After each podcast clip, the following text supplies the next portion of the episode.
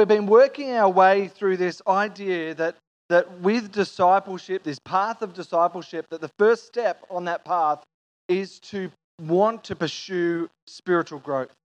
So we talked about the fact that uh, we, we sometimes uh, cheer when we see in church someone really going on for God or when someone's really um, developing and deepening in their faith, and we get really excited about that. And, and of course we do because that's an incredible thing.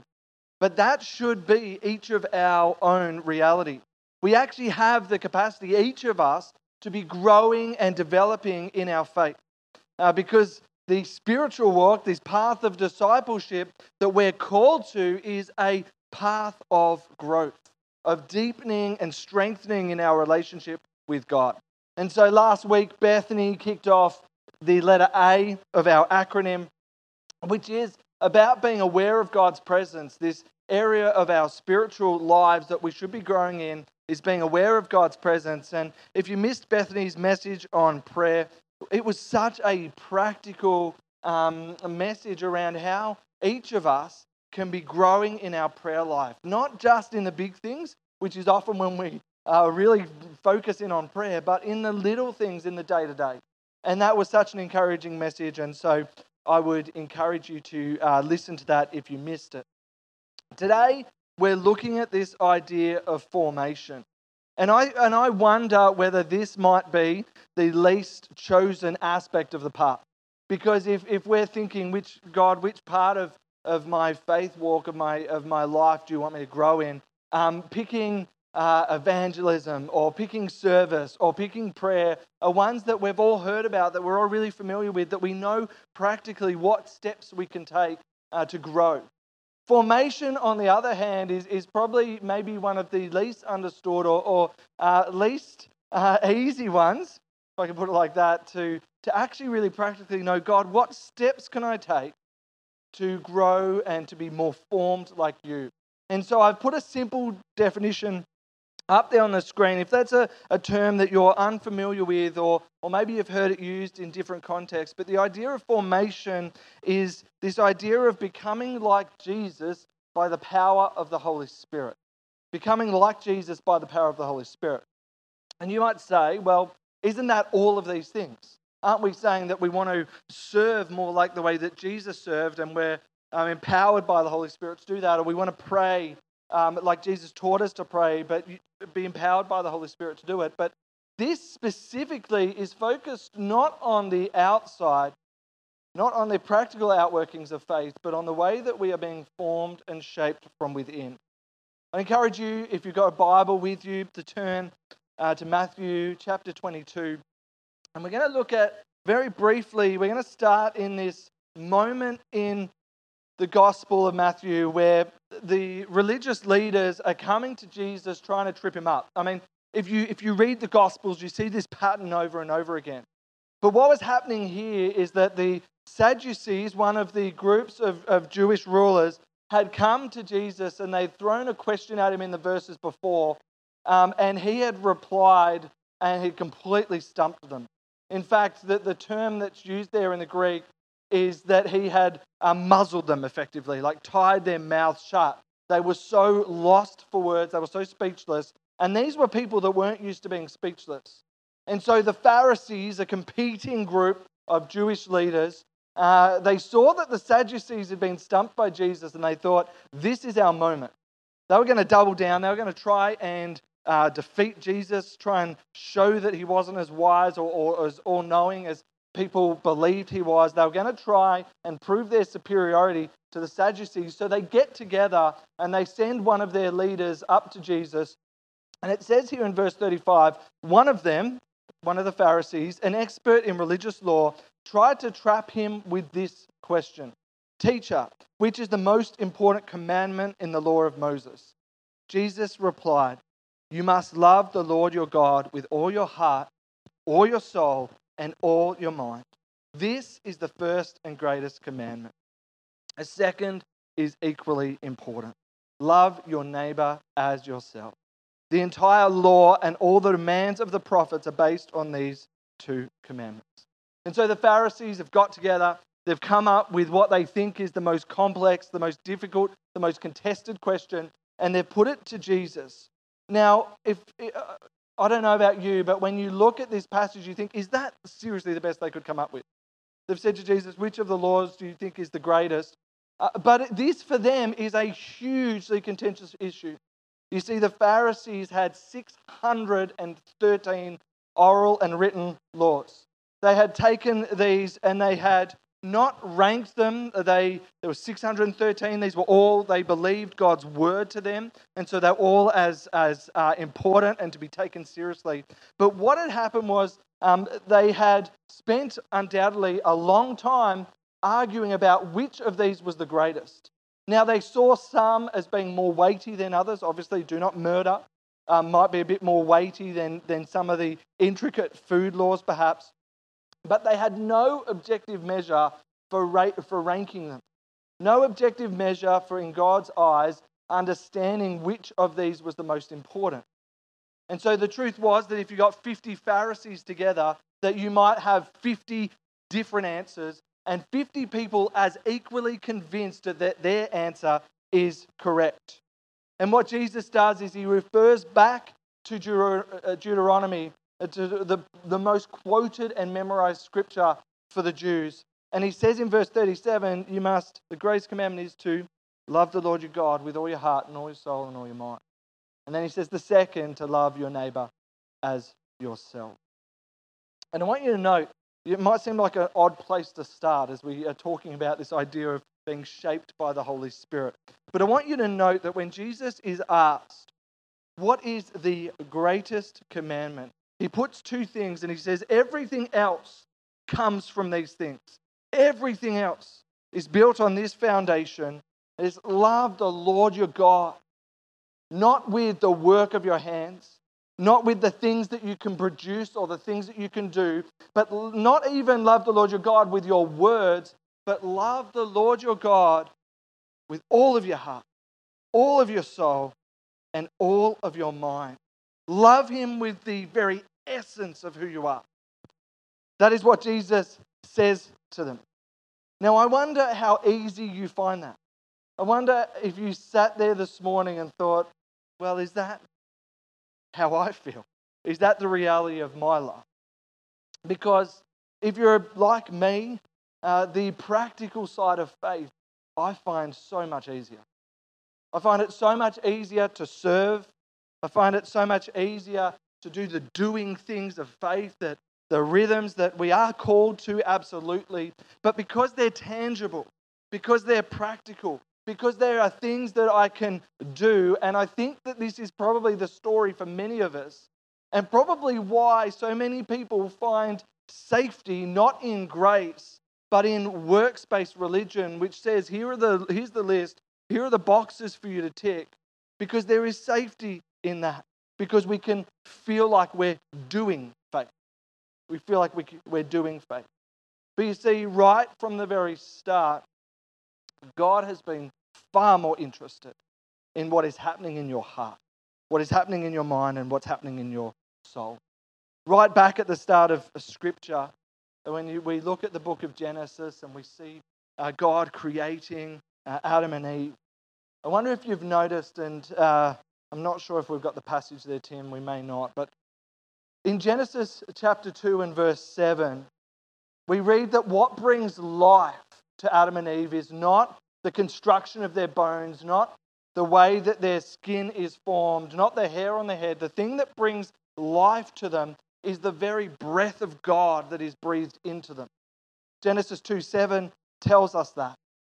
And if you look at that Hebrew word that's used for the breath of God, nashama, it's also translated in the Hebrew, Hebrew scriptures as soul. So, very much what it's saying is that the reality of what brought us to life was the breath of God breathed into us, the soul, this, the spirit, the eternal aspect of our being, not the physical. I mean, that's important, we've said that, but the breath of God. And I want to draw this distinction, and you'll have to go with me here and follow it. But I think many of us, when we think about who I am, who we are, we think of ourselves as a body with a soul or a body with a spirit. But I'd actually say to you That we should be thinking of our lives and of who we are as a soul and a spirit with a body. I think that's an important distinction. I know I've just swapped those sentences around, but I think it's an important thing to see ourselves primarily as the eternal aspect of who we are, not the temporary physical aspect. And this is why it's so important that we think about this idea of formation. When we think about being shaped by the power of the Holy Spirit, what we're talking about is the internal, is these inner aspects, is these deep parts of our being being shaped and being formed by the power of the Holy Spirit. And you see, it's so important because we could go to many, many places this morning, but throughout Scripture, we see that the wellness or the condition of someone's soul shapes their physical life. The wellness of someone's soul shapes their physical condition. You see, uh, Paul in Ephesians, and you can turn there in your Bibles, Paul in Ephesians speaks to this idea of being transformed and being shaped and being well, not on the outside, but on the inside. And he says this, Ephesians 4:21, since you have heard about Jesus and have learned the truth that comes from him, throw off your old sinful nature and your former way of life, which was corrupted by lust and deception. Instead, let the Spirit renew your thoughts and attitudes. Put on your new nature. Put on your new nature, created to be like God, truly righteous and holy. Look at verse 23. Instead, let the Spirit be forming, be shaping your thoughts and your attitudes, the inner stuff. Put on your new nature. Put on your new nature, created to be like God, truly righteous and holy.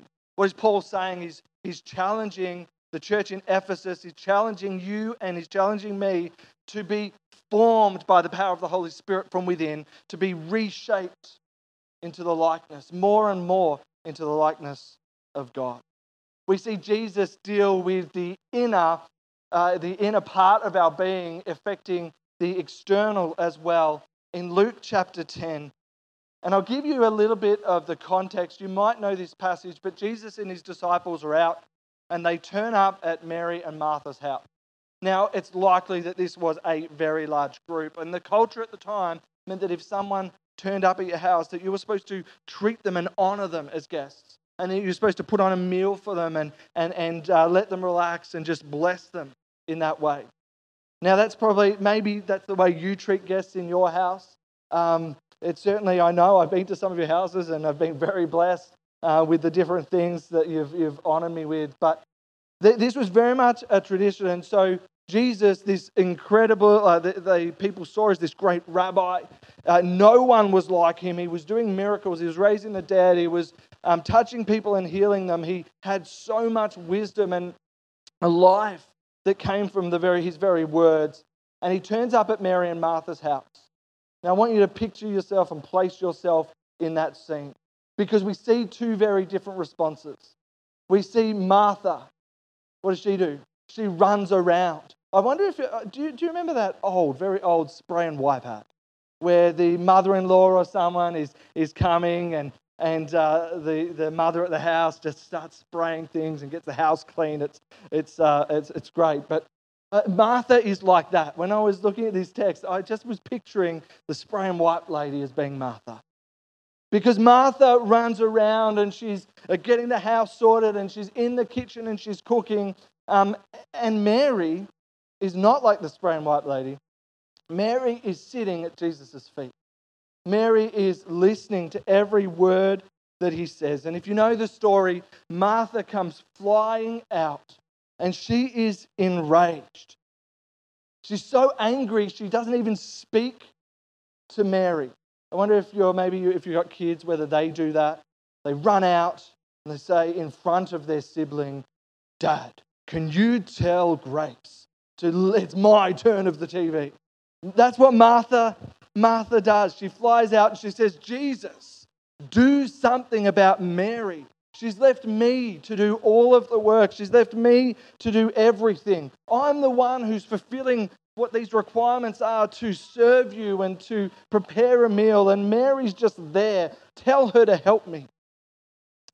And we read in verse 41 of Luke chapter 10 that Jesus replies, Martha, Martha, you are worried and upset about many things, but few things are needed, or indeed only one. Mary has chosen what is better, and it will not be taken away from her. You see, Jesus points directly to the heart of the matter.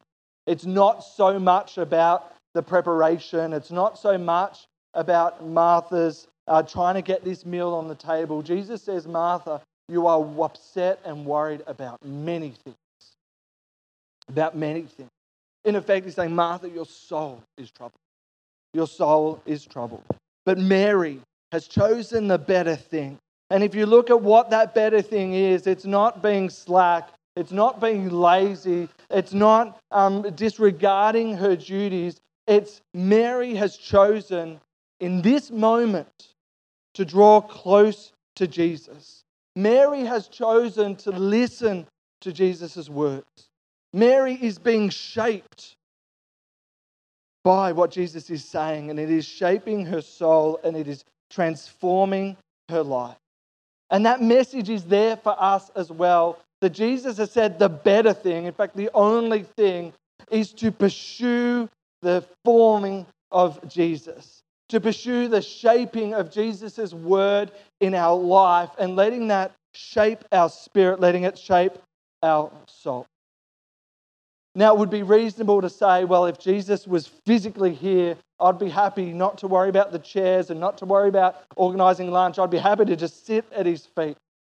But the physical Jesus isn't with us. But John 16 and verse 5 tells us something even better. You see, Jesus is speaking to his disciples and he's flagging the fact that he'll be going. And, and they're obviously, when they hear him talk like that, they're saying, No, you can't, you can't go.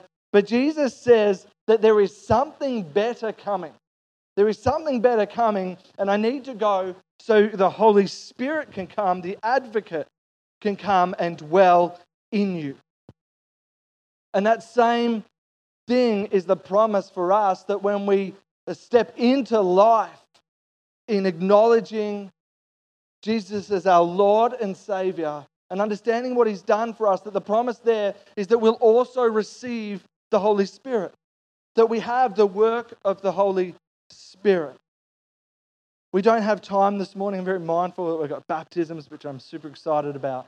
But in the book of Ephesians, and you can have a look there later, in Ephesians 5 8, and I want you to get this. This is a really important thing to note. In Ephesians 5 8, Paul is writing again to the church of Ephesus and he's imploring Christians who already have the Holy Spirit dwelling in their life, he's imploring them to be filled with the Spirit. So get this, they've already got, they've, they already know Christ as their Savior, so they already have the Holy Spirit dwelling in their life. But he's saying to them, be filled with the Spirit. Be filled with the Spirit. You see, he's making this point, and you will see it through what he goes on to talk about in the way that he talks about the shaping of our lives, that we should be pursuing the filling of the Spirit in actively shaping and forming our souls. He's making this point that being filled with the Spirit is about this level or quality of a spirit empowered life. Of a spirit empowered life that is perhaps sometimes more and sometimes less. You see, just like Mary and Martha both had Jesus in their home, only one of them was dwelling with him. Only one of them was at his feet being shaped. And you see, we can all be in church, and some of us can be pursuing and being filled with the Spirit in the way that we are living a spirit empowered life because we're actively pursuing that. And you see, scripture goes on and it is clear on the benefits of living a spirit filled life. It is absolutely clear on it. And throughout scripture, we see that the Holy Spirit is talked about as the comforter. The Holy Spirit is talked about as a helper, as a guide. as the one who convicts us of sin, of the one who reveals the truth of God's word to us, of the one who empowers us with gifts that are both practical and miraculous, as the one who leads us into in this sinful world and with our sinful natures being able to demonstrate the fruit of the Spirit. We read about the shaping of the Holy Spirit as evidence of this transformed life. might, if we go back to the start, what did we look at? We looked at Jesus saying, You must love the Lord your God with all your heart, all your soul, and all your mind. That's a difficult thing to do. It's a difficult thing to do without the work of the Spirit. You see, the work of the Spirit in this sinful world, with the sin that rises up within us, if we're not careful, it leads to everything but a love of God with our heart, with our soul, and with our mind. It leads to a love of the world. But the work of the Spirit enables us to love the Lord with our hearts, our minds, and our souls, and not just a part of it, not just a bit of it, but all of it. And so, as we've been doing each week, if you look at the steps of this path, it, it asks us first to discern. It asks us first to discern. And this part of the path, you can look at it in the booklets, in your journals. But this part of the path asks us to say, God, which, which area of my life do I need to be growing in? Which area of my life do you want me to be pursuing you in intentionally now each day? And if for you that is the shaping of the Spirit, I would encourage you to consider and discern what is the state of my soul? How well is my soul? What is forming my thoughts? Is it anger? Is it rage? Is it other sinful behavior? What is forming my emotions? Are my emotions badly forming my thoughts? What is forming the habits of my life? Am I stuck in things that I just do because I do them and I haven't thought about them? Am I intentionally forming good habits in my life? What are the hidden areas of my heart that I haven't kind of sat with God and just laid them at His feet? Am I open in my day to day to the prompting and the nudging of the Spirit? Am I open to that? Or am I racing through life? Am I never intentionally seeking God to fill me with the Spirit that I'm racing through each day without ever being mindful that maybe the Holy Spirit might be nudging or shaping or prompting or prodding certain things, certain encounters, certain moments in my day?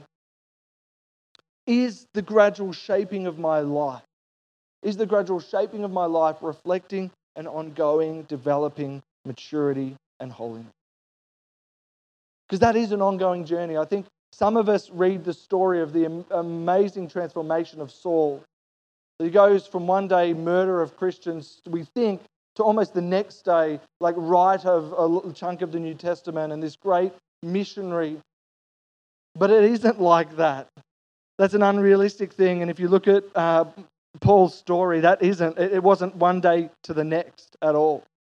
It was very much a different, a different journey for him, a gradual shaping. And I think a lot of us are more like Peter, who one day is um, fervent for God, and the next day is, is uh, uh, making mistakes and, and saying, I don't even know him, and, and all kinds of stuff. It's a bit of an up and down, isn't it? But are you open, and is your life reflecting an ongoing maturity, and development.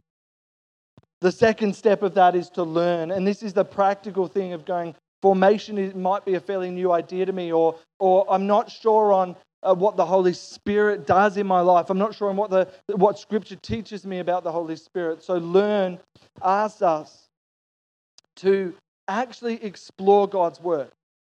Maybe it's to get to a connect group because in a couple of weeks' time they'll be doing a study on this topic and, and you'll be able to share and unpack and, and ask questions. But to actually get into scripture and look at some of these key passages, and I can give you them later, that talk about the work of the Holy Spirit informing us from the inside. And the third step there is practice.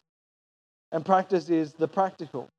And I'm going to give you the first uh, suggestion for practice in terms of being formed. is not a very practical thing, but it is actually to develop, and this week to be intentional about developing a pattern of quietness and stillness in your day. You see, one of the things I think is that we get out of bed, we get ready, we go to work, we come home, we cook dinner, uh, we watch some TV, we get into bed, and we do it all and all over again the next day. But to be um, aware of the prompting of the Holy Spirit takes quietness and stillness in our days. It takes us intentionally stopping our own brains and saying, Holy Spirit, what is it that you want to, to speak to me today? What area of my life today do you want to form and shape and, and change? What, what things are you putting in front of me uh, in this work meeting or in this lunch or, or as I go to the shops that you want me to, um, to be aware of? And so I'd encourage you in your practice to build some quietness and some stillness in your day. Secondly, this is a hard one. I'd encourage you this week to ask the Holy Spirit to reveal an area of sin in your life. Now, that's kind of uncomfortable, isn't it? We want to avoid that. We want to ignore those things. But I'd encourage you this week to actually ask the Holy Spirit would you prompt an area of sin in my life, maybe that I'm not even aware of, that I haven't dealt with, or I am aware of it, and it's just too good to want to give up whatever it is. And so ask the Holy Spirit, would you reveal this in my life? And thirdly, another practical thing you can do is Galatians 5:22 talks to us about the fruit of the spirit. And maybe it is patience that you're struggling with, or maybe it is peace, or maybe it is self-control. Whatever it is, this week, set about asking for the power of the Holy Spirit to be uh, working in your life, to be revealing those things, and then to be taking practical steps to, to uh, uh address those things and to reshape them. Shaz, would you come? We're going to wrap up now and we're going to have um, baptisms in just a moment. But the other thing that I was reflecting on this week, just quickly, is the second commandment was love your neighbor as yourself. And we spoke about a few weeks ago that Jesus made it really clear that your neighbor is not the person that's like you, it's not the person who's close to you, it's not just your friend, it's not just those people. But it's actually everyone. And, and your neighbor's also the person who is least like you, that is most frustrating, that makes you the angriest in your street or in your workplace or in your family, maybe. And yet, Jesus tells us to love our neighbor as ourselves. That's a huge thing. And that can be really, really difficult. And I'd say to you that really the only way we can do that is because my human nature doesn't want me to love annoying people.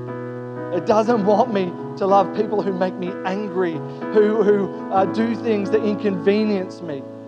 And if you're like me, your sinful nature probably uh, does the same thing. But what we are called to in this new nature that we take on when we step into life with Jesus is to be formed by the Holy Spirit to be reshaped and readjust, to be able to love not just the person who's like me, but also the other people who I have no hope of ever doing me good. Jesus calls me to love them. And I tell you what, the only way we can do that is by being transformed from the inside, by having the Holy Spirit shape our life. So we're going to pray today.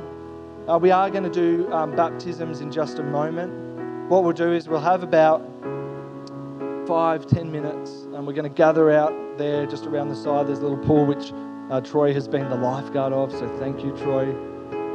Um, so we're going to we're going to head out there. Um, if you need to go, that's okay, that's fine. But I'd really encourage you if you can stay.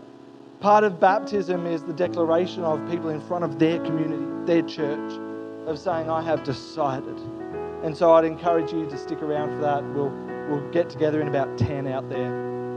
But we're going to pray this morning, and like we did last week, I'd encourage you if this is an area of your life where uh, you just really want to be open to the work of the Holy Spirit, maybe uh, you, you want to say, Yep, this week I just want to build some quietness. Or I want to be filled afresh with the Holy Spirit. I want to be living a spirit empowered life. I'd encourage you to come as I pray. You can come out the front. James, I've got to go and get changed quickly, but James is going to come forward and maybe Katie if she can um, and pray for people if people want prayer. And so, why don't we pray together? And if you want to come, let's stand to our feet. And let's close the service as we pray. And if you want to come, why don't you come and we'll pray with you specifically into this area. Lord God, we thank you. We thank you for the way that the Holy Spirit shapes and guides and leads. We thank you for this promise that when we're filled with the Spirit, that we have a spirit empowered life. We thank you that when we turn to you and when we seek you, Lord God, that you are not absent, but that you are found, that you are there. Holy Spirit, that you are in this place right now, that you're dwelling in our hearts and in our lives. So, Lord, I pray this morning for those who, who might be really wanting to pursue this area of the path this week, that you would uh, just really prompt that in our lives, that you would help us to build patterns and rhythms and routines. That, Holy Spirit, that you would be ever present. That as we go about our day to day, that we would be open to your prompting, to your nudging. That we wouldn't be living in our own strength, that trying to run this race uh, in our own might, but that we would be fully reliant on you. So we pray that today. In Jesus' name, amen. Amen.